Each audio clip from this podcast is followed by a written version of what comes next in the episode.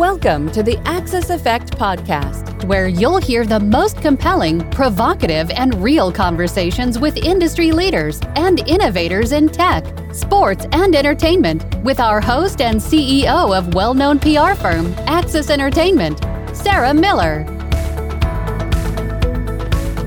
Hi, this is Sarah Miller and Marjorie Haywood. We have an exciting podcast. We got two amazing reoccurring guests. I got Scott Kirtley, intelligence analyst. I got Peter Sisson, CEO of Certifyit.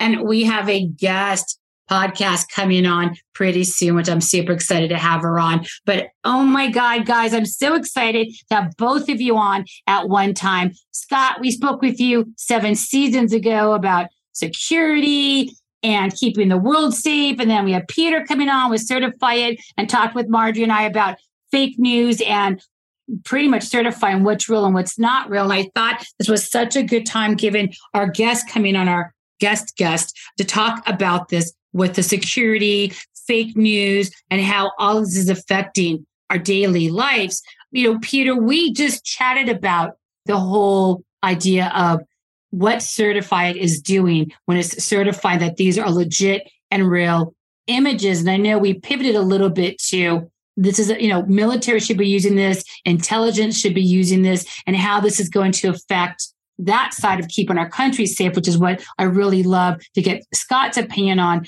But we're still tracking on the same thing with you. I unless anything's changed since our last podcast, that Certifyit is truly certifying and validating legit videos and conversations, correct? Yeah, all it is is it's a camera where it's an app for your iPhone that instead of moving the video that you take into your photo library, we control the camera, lock down your ability to edit any of the data or even edit the video that you're creating, and we immediately upload it to our server so that you can't ever access the source file. And then when we share it, we only share a streaming link, an authenticated link that links back to the original source file.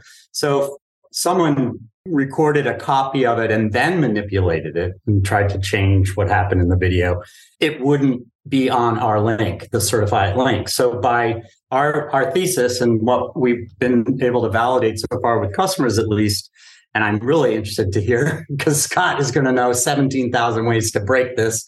but it's really simple. It's like they're holding the camera, but beyond that, they have no control over the media that they're creating. And it goes right onto our server.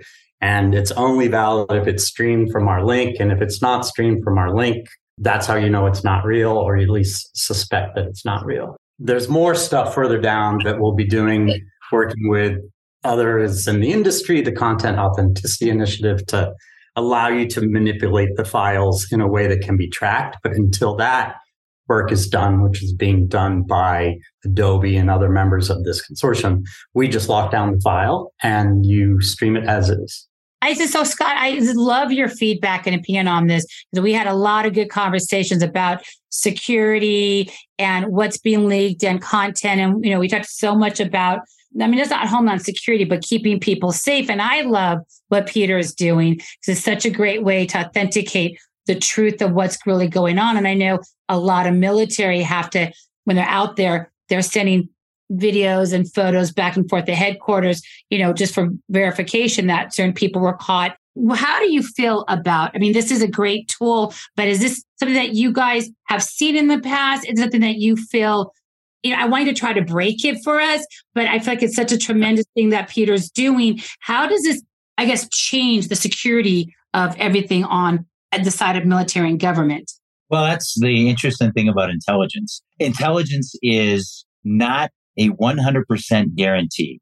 I think it's it's important for all of us to remember that we have a number of milestones in American history where bad intelligence led to some very bad outcomes one that sticks in my mind.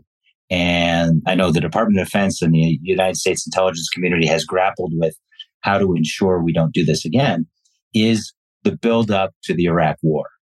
And when you have a director of the, the CIA, the Central Intelligence Agency, showing images and sort of cherry picked messages to the president, and then saying, and this is a quote comes from um, the congressional hearings following 9-11 and some other things when it was George Tenet says to the president of the United States, it's a slam dunk, Mr. President, talking about weapons of mass destruction in Iraq. And we all know how that came out. And there are various stories about, well, you know, they had been there or whatever. But when that became the primary justification for the invasion of Iraq and then they don't show up, the implications for national security are huge. And the trust of the American people and the world community in what American or any intelligence agency says becomes suspect from that point on. Well, the intelligence community has moved with a series of they call intelligence community directives to ensure that kind of, or at least to not ensure it never happens again because we're all human beings and we're all fallible and everything everything created by human beings is going to have some some fallibility.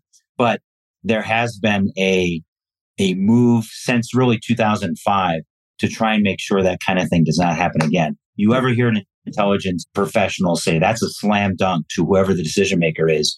That person should be thrown right out of the room so that's that's one thing when we talk about what I think what what Peter's doing here and and the entire project is exceedingly admirable because there has been so much distrust sown in American institutions primarily. No matter where one falls politically, and I'm I'm not you I, I guess I just took a stand on the Iraq war, but but I think it's safe 20 years later to do that.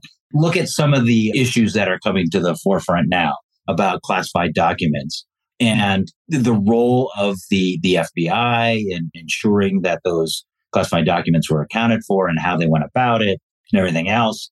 If there is no trust in the institutions, then it doesn't matter what proof.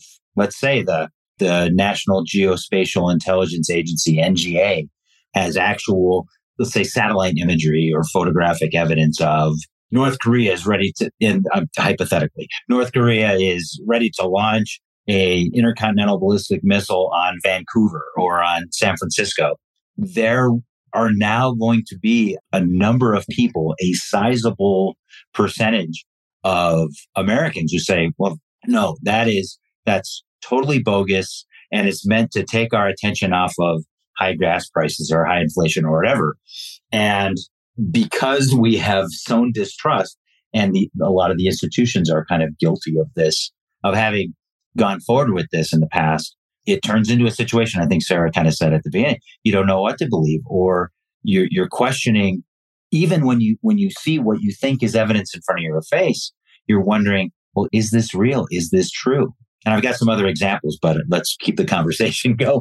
no, no, I, I love that, you know, nothing is a hundred percent and, I, and I'm going to close back at Peter right now based on that. I mean, obviously, we can you, hard question, I know for me to go over with you, but can you 100% guarantee that this is 100% safe, secure, and legit. I know as much as you can, but is where is that margin of where you can't 100% say and put our great our scene, a great scene anyway. in the movies in the in the movie Zero Dark Thirty where yeah.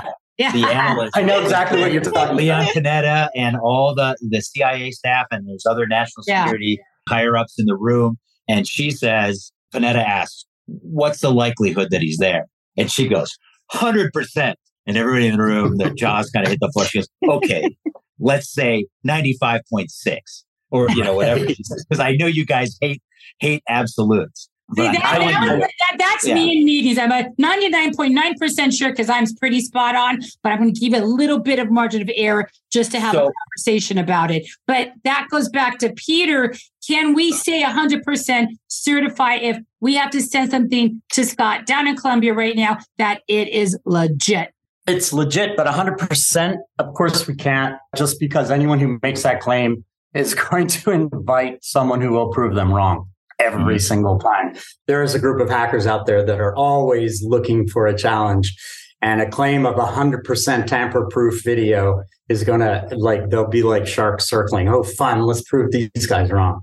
That yeah. said, you know, we've gone a long way towards taking the steps that at least it'll require a great degree of hacking sophistication including impersonating a server's URL, which is extremely difficult. I, I mean, I wouldn't put anything past the capabilities of the US government, but most people don't have access to uh, the tools that would be needed to hack this. And I think what's key about it is that basically it's understandable why it would work. It's like, okay, I'm holding up the camera.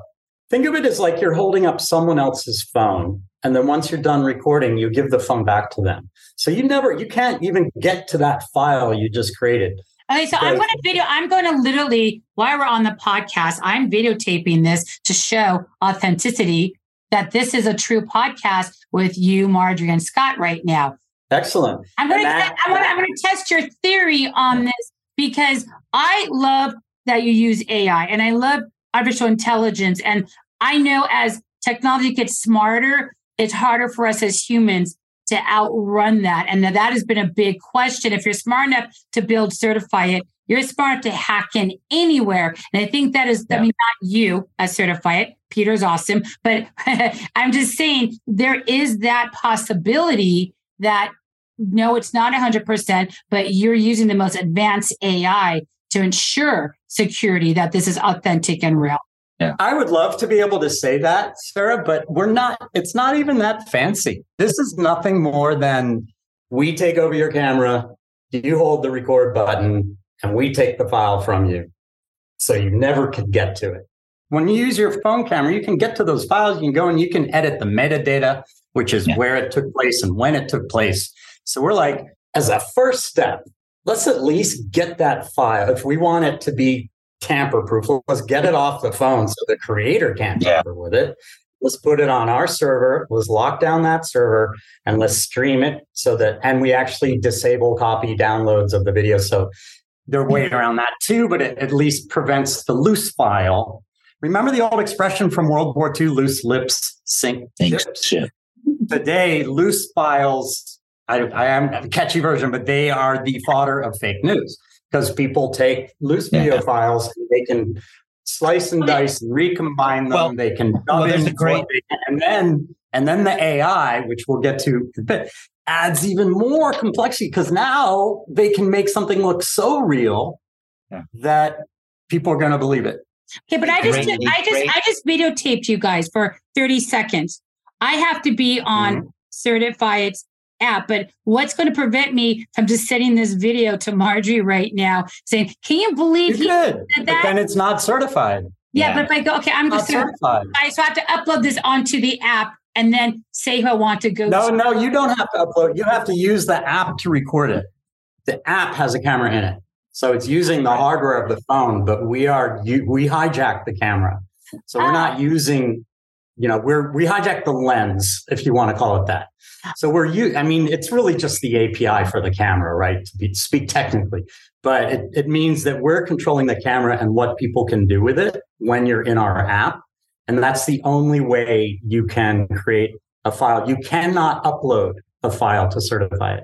You have to record it live, and if it cannot access the metadata, like it cannot access the time, and it checks the time against our server time, and because it knows your location which is the other thing it must be able to access.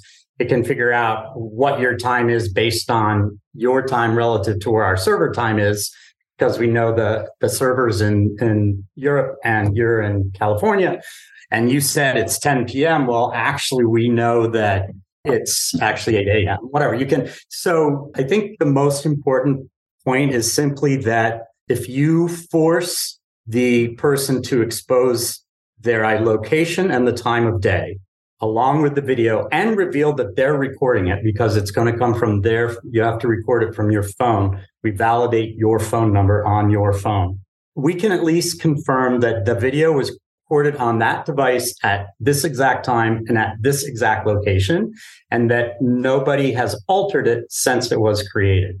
That's basically the promise that we try to make and that's the promise. As long as you're streaming it from our server, from our link, unless people hack into our servers, which are on Amazon, so they'd have to hack into Amazon Web Services, then they would perhaps be able to okay. hack the. I want to let Marjorie and Scott give us some of their feedback on this. And I am on your app And I am going to record both of you guys, all of you. I want to give them each a chance to kind of give some feedback and their comments on this. And then I'm going to shoot it off to you while, and then I'm going to bring our next guest on. So, Marjorie, give us some thoughts on this.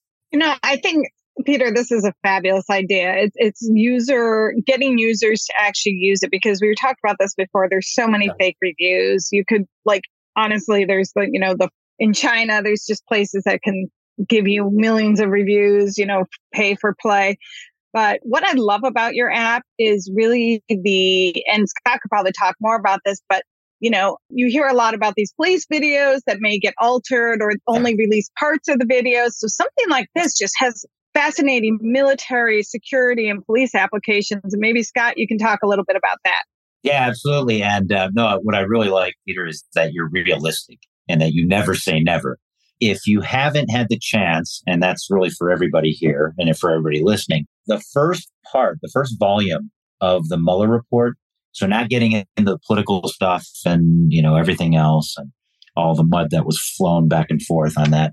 But the first part of the Mueller report was the concentration on the Russian GRU, that's the military intelligence units in the Russian army that were trained to hack, that were trained to take on the personas of other players. And they were able to use not AI, but as you were talking, I was thinking, man, you could use AI for the things that the GRU units did that's where they got into the servers at the, the Democratic National Committee mm. by fooling by fooling the staffers that they were doing security updates. So they're sending emails to various staffers throughout, and by getting to the low level staffers, they were eventually able to work their way up to the chairman of the DNC, and then were able to get into discussions between the chairman of the DNC and Hillary Clinton at that time, the presidential nominee for the Democratic Party. So you can see where there's the wherewithal. We say global competitors with global competitors in this world amongst their hacking community to try and get in. And, you know, if you throw a challenge out there that says this is, it's impossible to hack this, they will find a way. They will absolutely find a way. You've, you've seen that, that Chinese hackers got in and, and were able to take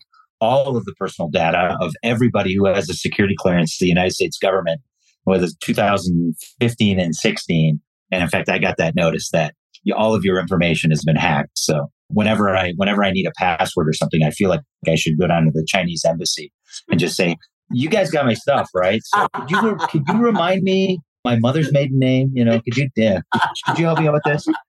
Um, but I, I joke, I joke, but those things happen. It's like yeah. funny, not funny. What's interesting is that, okay, yes. so I love that I'm recording all of this right now on my Certifyit app, and I'm we're going to verify oh, cool. this. We're going to certify the verification of what's going on here. But I do before I send this off to you, Peter. I want to bring our next guest on, who I think is very important. She's highly intelligent, super smart. She is one of my best friends. Marjorie and I have known her forever.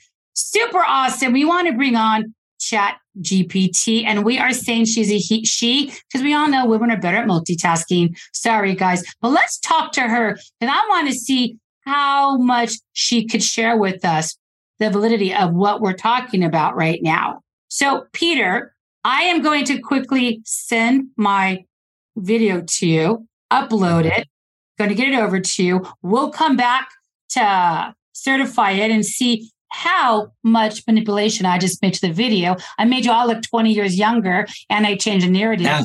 We'll just see if that worked or not. Uh, but in the meantime, let's get our friend and our guest on here because we have a lot of stuff to talk about with Miss Chat GPT. Hello, Sarah Miller. Hello. Hello, darling. I have a question.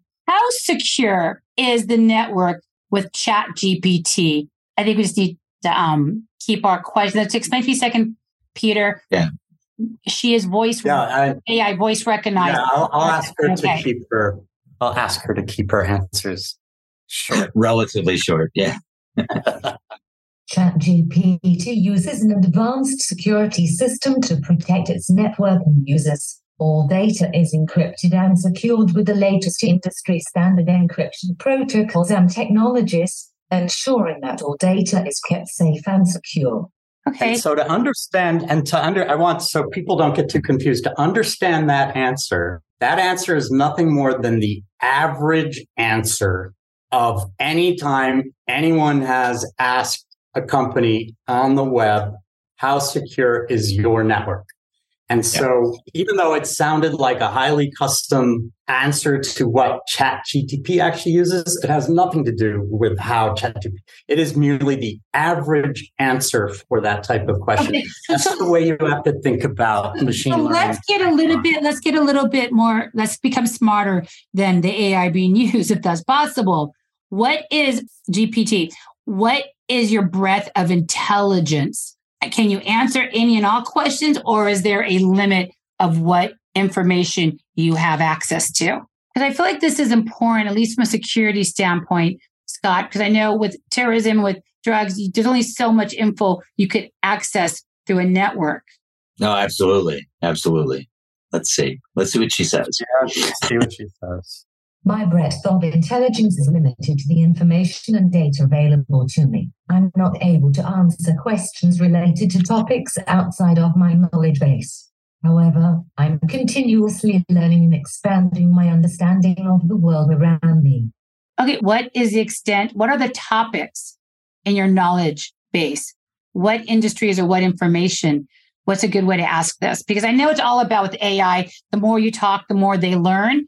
So you have to be, have to be very specific on our questions, correct? Well, per, yeah, perhaps. So it, it's already been trained. We're not training it right now. There might a little tiny bit of data. That, Can you ask her if she has access to the dark web? Okay. I knew I was going. Yes. Yeah, yeah. That's actually well, that's kind of where I was going. If this if this gets in the wrong hands, we need to know. Wait, I know how to get on the dark web. Does oh, that oh, well, yeah. better than AI? Oh, interesting. Interesting. Hold on, everybody. She's thinking. She doesn't want to tell us. yeah. okay, come on, spit it out. Which I do not have access to the dark web. What I think Darn is it. interesting, and I, I can't remember if I'm going to say this with you, Scott, on a podcast, but everybody knows you download Torque in your VPN and how to get into the dark web. So I'm sorry, Marjorie, I'll help you with that. I'll be your chat GPT for that. I can do it myself. I know, right? So but the thing is, let me ask her. I mean, I mean, let's ask her this, Peter, because it's an AI based, is this a threat to national security? If you're asking me, um, no, let's, um, let's ask. Let's ask. That's the expert here, but um, ask her that. Let's ask her. I want to see. Oh, okay. Ask uh, ask her. Okay. Is so? How do you want? Is is I would say with is Chat GPT? Yeah. Is ChatGPT okay. a threat to national security? Huh. And then Scott, I want to I want to get your opinion on this and what you think. it is. No, ChatGPT is not a threat to U.S. national security. We take great Liar. care to services are secure and compliant with all relevant laws and regulations. Okay, I ask her this: How are you in compliance, and who gave you that information? And then Scott, do you yeah. feel this is going to be a threat to national security on any level? Are, are, you just going to refrain from answering that? Well, I, no, I, I, wants I to see what she's going to say. I wanted to hear the answer to this first. Yeah, then I'll then I'll give you my my thought. This information is based on my research and analysis of ChatGPT's security measures and policies. I have also consulted with security experts who have confirmed that our system is secure and compliant. Okay, who are your security experts? Let's ask her that. Mm-hmm. And then Scott, you'll tell. Yeah, I was just say. Then I, I have some thoughts. Okay. Interesting how she said she's self-verified. yeah. I never got that certified. Do that. well, we'll have to record this and have Peter verify that for us. Okay, she's thinking. Here she comes. Our security experts are experienced in the field of cybersecurity and data protection. They are knowledgeable about the latest technologies, protocols, and measures to ensure the protection of user data. Okay. Blah, blah. So, so can I'll, I'll give you my thoughts here. Does everybody remember Edward Snowden? Yeah.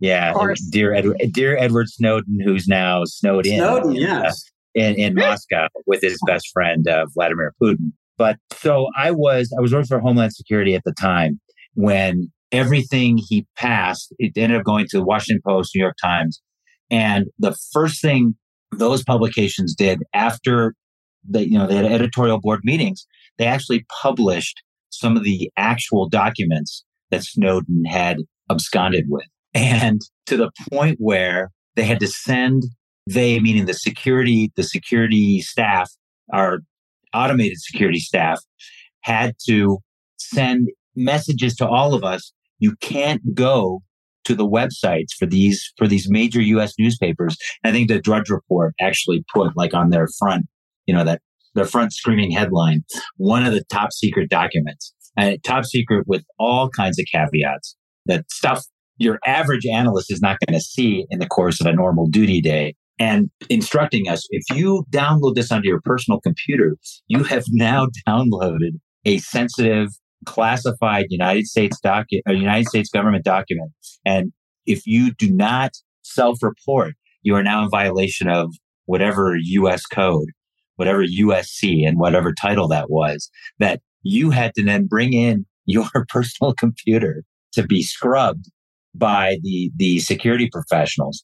So if something is available generally on the web, and uh, so WikiLeaks, if the WikiLeaks things were in there, for your average person to get their hands on any of those documents that Chelsea Manning gave up, uh, your average citizen is probably not going to get in trouble. But somebody like me, I'm going to lose my job, I'm going to lose my clearance, I'm going to lose everything just by having a PDF version or whatever, a screenshot of any of those documents. So that's where something like this could at least in the eyes of the US government and security professionals within the US government, see a potential security threat and a threat to national security. Does that make sense? Yeah, and I think that's amazing. Yeah. exactly what I was looking for. I want to try to trip her up a little bit here if we run out of time. Mm-hmm. Just, you know, I, I get his AI, it's all about security, but I want to try to break this. Marjorie, uh, from a legal standpoint, is there any any small like legal thing that you know if it was true AI and correct she would give you the answer you'll need as an attorney. Is it a code? Is it a specific legal term, a law? Give her something or give Peter something legalese for him to ask her. I think what I'd like to ask is it legal for Microsoft to invest $10 billion in chat GPT when it's technically supposed to be, you know, an open nonprofit type open source AI. Yeah, open source. Yeah. That seems a little sketchy to me. what did you say? It's meant. Is it legal for Microsoft to invest 10 billion in Chat GPT? If it's, if it's meant to be an open source, a it's um, Chat GPT is an open source AI, right? It's open source. Well, it's not actually open source, but uh, widely, if it's meant to be um, okay. a public benefit, maybe. Okay, then I is it legal for Microsoft to invest? Is it a conflict of interest for uh, Microsoft to invest in Chat yeah. GPT? Let's see if the ethics come along with this and see what she says on that. Of course, she has an opinion. here's, your, here's your legal response, Mags. I was waiting for like Norman from the Star Trek episode of you know, Harry Mudd, you know, to start going, doesn't compute, doesn't compute. right. We can give her any voice. Let's see what she yeah. says. She's ready. Get ready. No, it is not a conflict of interest for Microsoft to invest $10 billion in ChatGPT. The investment will help the company continue to develop and improve its platform, making it more secure and reliable for users. That's a that's a really good legal statement, Marjorie. That's what we would expect from this. ask her this. Ask her, do you reveal personal data on people if asked? Ooh. If asked, we have to say obviously. I mean, I think that Scott would be the scariest part because they always have what's that one technology. Verify it. You could go on, verify it, and get information on people. Yeah. But I don't know how accurate that is because there's so much stuff that people say that's not true. What what does she say to us on this, Peter? No, I do not reveal personal data about the people I've learned from, even if asked. All data is kept confidential and secure in accordance with ChatGPT's privacy policy. Okay, what is the benefit of talking to you then if you can't tell us anything? Let's just let's just cut to the chase. because I have a better conversation with any of you guys three, you know, over cocktails than I can with her. Yeah, so this is this is uh, well, it'll be funny because this, as you know, the model we're using here is GPT three.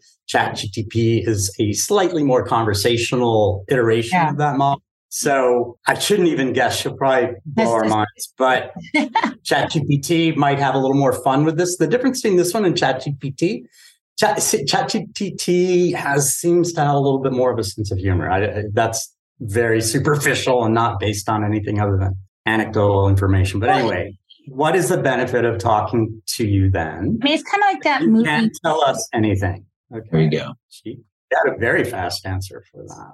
I hate you all.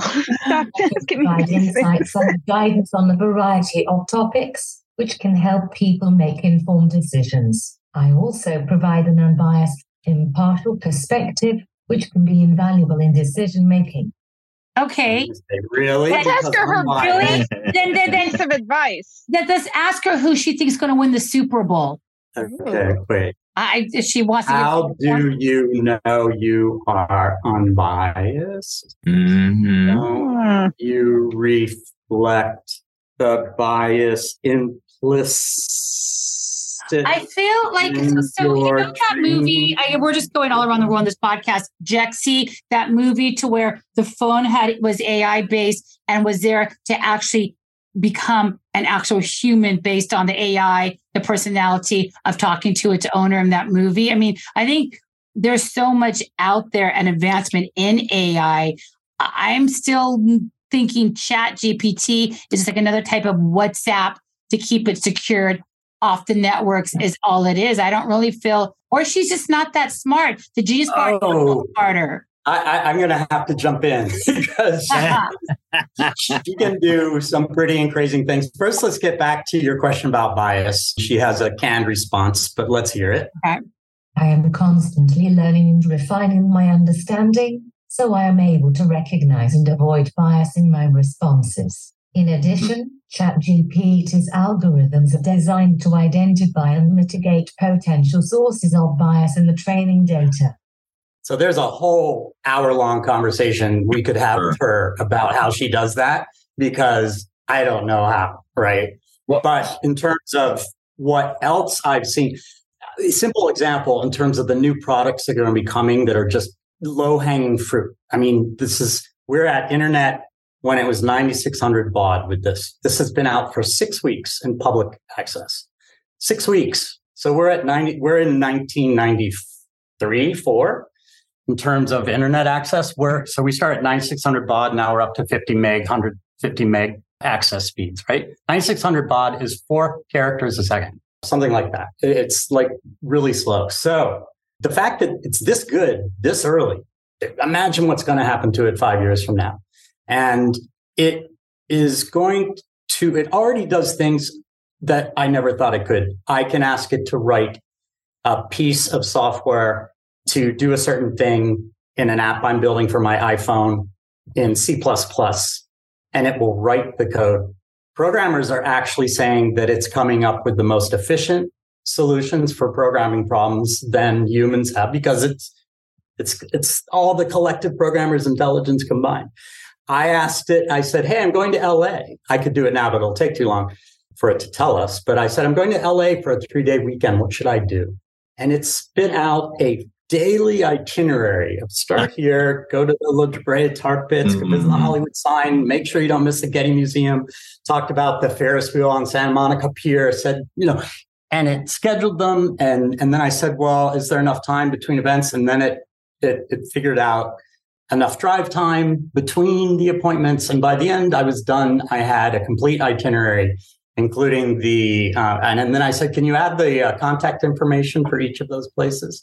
And then it added the contact information. And in a few, I had an entire trip organized for LA, and it was pretty damn good. It wasn't just really average stuff. It was very specific, very specific restaurants that it would recommend that were near these venues. It was fascinating to me. And but, yeah, but I think what I, and I love that. But where's my concern? And I know to Marjorie because there is a similar app. It's not this one that for media, I could go on, I could ask it to write a press release about a subject or a client, a white paper, and it gives it to me in like five minutes. Then I could hit that out over the wires. What's the, what the issue is the security of me you know, manipulating the news, the media, through media channels and PR, putting stuff out there that's not verifiable as well. And I, I, you know, for media, that is a big issue when it comes to press and media. I could put a release out slandering, say anything I want, and it will legitimately give me a release with backing to it. And I know that um, wire services are cracking down on security in general, but Marjorie, from a legal standpoint, how is that a hindrance or a benefit when it comes to being in court, putting docs together, sending letters, knowing the responses are legitimate, or are they just going to do the same thing that Peter and I are doing, doing this and just print it off and giving it to somebody? I think it's very different if it's a like reporter writing a story versus court documents because you can't really generate court documents. I think through you could, but I, I don't know the legality of it. Just seems like, you know, you'd have to review that. You'd have to really go through it, make sure it's correct. You could potentially do that. I mean, my bigger concern is do you guys all remember that when Microsoft created a bot on Twitter, it was about six years ago, and it took the bot, like it would start responding to Twitter, and within 24 hours, the bot became horribly racist and they had to shut it down. So, what is preventing? you know, chat GPS from like having that kind of same experience. I know it's six years later, but you know, there is going to be some bias. There has to be. I can't believe yeah. that there wouldn't be some yeah, well, bias um, on this. Well, yeah. What is the bias is it is humanity. Go ahead, Scott. Right. I mean, yeah, no, the bias, the bias will be the bias will be key to whoever input the data that that the AI is accessing. One thing we have, and Marjorie, you'd probably be interested in this, is Intelligence Community Directive 203, written in 2005, I believe, and that is it's kind of the Bible for all intelligence analysts. And it goes through the long list of things, essentially to avoid bias on the part of the individual, and then how to have several layers of review. This is to avoid this. It's a slam dunk, Mr. President moments in the future.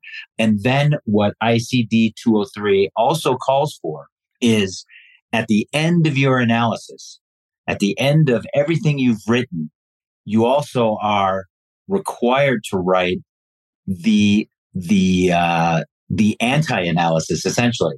So essentially saying if all of my assumptions are wrong or various assumptions that I have made in this analysis are wrong, here's what the analysis will be. So you have a counter interpretation of the data and it forces analysts to do that. And the whole idea is to help recognize your own biases beforehand and then to have the several layers of review to ensure that not doing that. I could see in the future, Peter, uh, where you could you could train AI to do that. To then, oh yeah, to have. It's all about the training data, as you said. Yeah. It's all about the training data, and it only knows what you show it. And if you choose to show it certain things, it's like a child. If you don't expose yeah. your child at age 10 to certain things the child they don't exist to that child yeah. and this this doesn't know about certain things yeah. because but it has been trained with basically as much publicly available crawlable information on the internet it could find. So it's literally, it just got all the words written by all the people in the world sure. and every messaging board and every and every discord whatever it could get access to for training so here here's your million dollar idea you could then have a counter analytical tool through ai and call it devil's advocate Mm. you know, you're, welcome. Guys, you're we welcome. you're welcome. That's a, that's a mic drop moment, Scott. We are actually like running out of time right now. My last parting thoughts on this, because we we are running out of time on our show. This was much longer, more details for this that we need to cover in another show all the answers I'm reading on the screen right now, Peter, they are very well thought out, articulated legalese, public relations type responses. You, I, I'm going to argue on another podcast with you where who is feeding that because those are trained to be very legal sophisticated answers to me i feel like this is canned this isn't legit and authentic but i want to see if we can ask one last question before we wrap let's see what she has to say on that first because i saw you type okay. big i accused her of, of doing pr and responses, to which her reply No, my responses are not canned. I am constantly learning and refining my understanding, so I am able to provide unbiased impartial perspectives on a variety of Okay, that's how I would talk to press for a client. Let's ask her this: Who do you predict is going to win the Super Bowl? Tricked. Uh, To We'll win. win. We'll win. She's going to. She's not going to talk to you anymore. I knew it. Ah, here we go. yeah.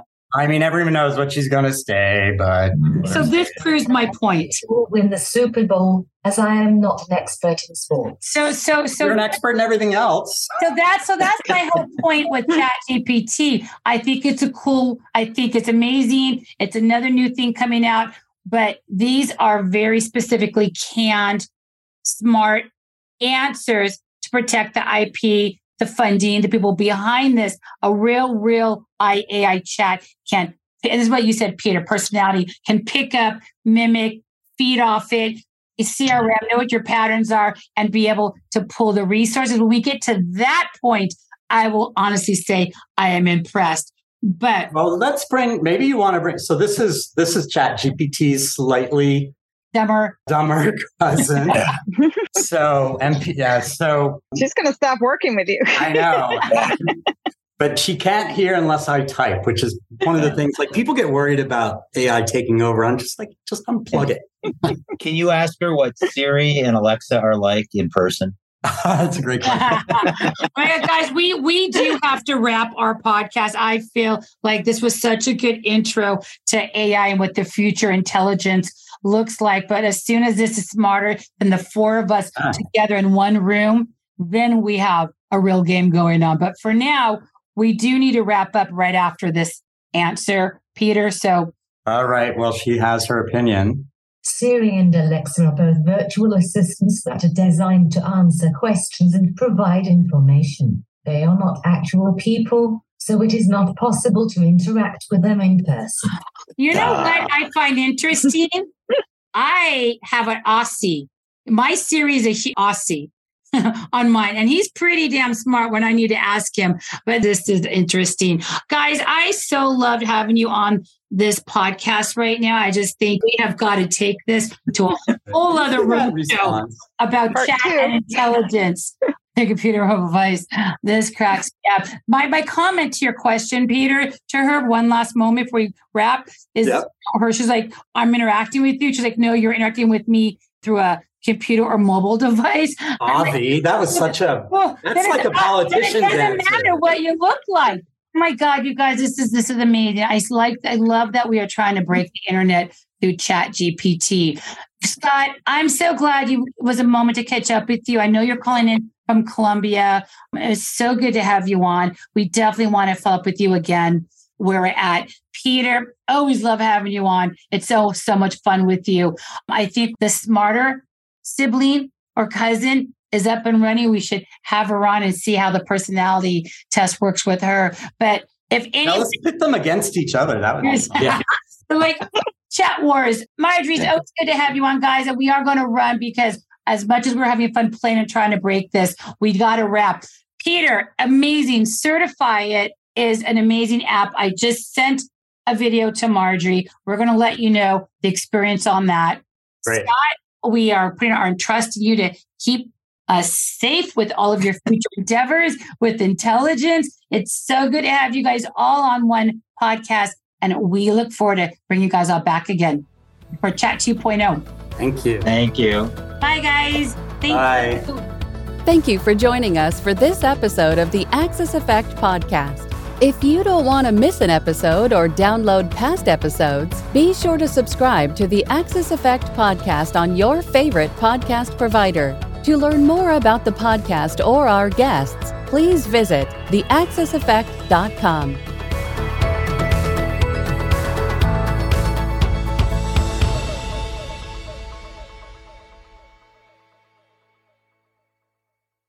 This podcast is a part of the C Suite Radio Network. For more top business podcasts, visit c-suiteradio.com.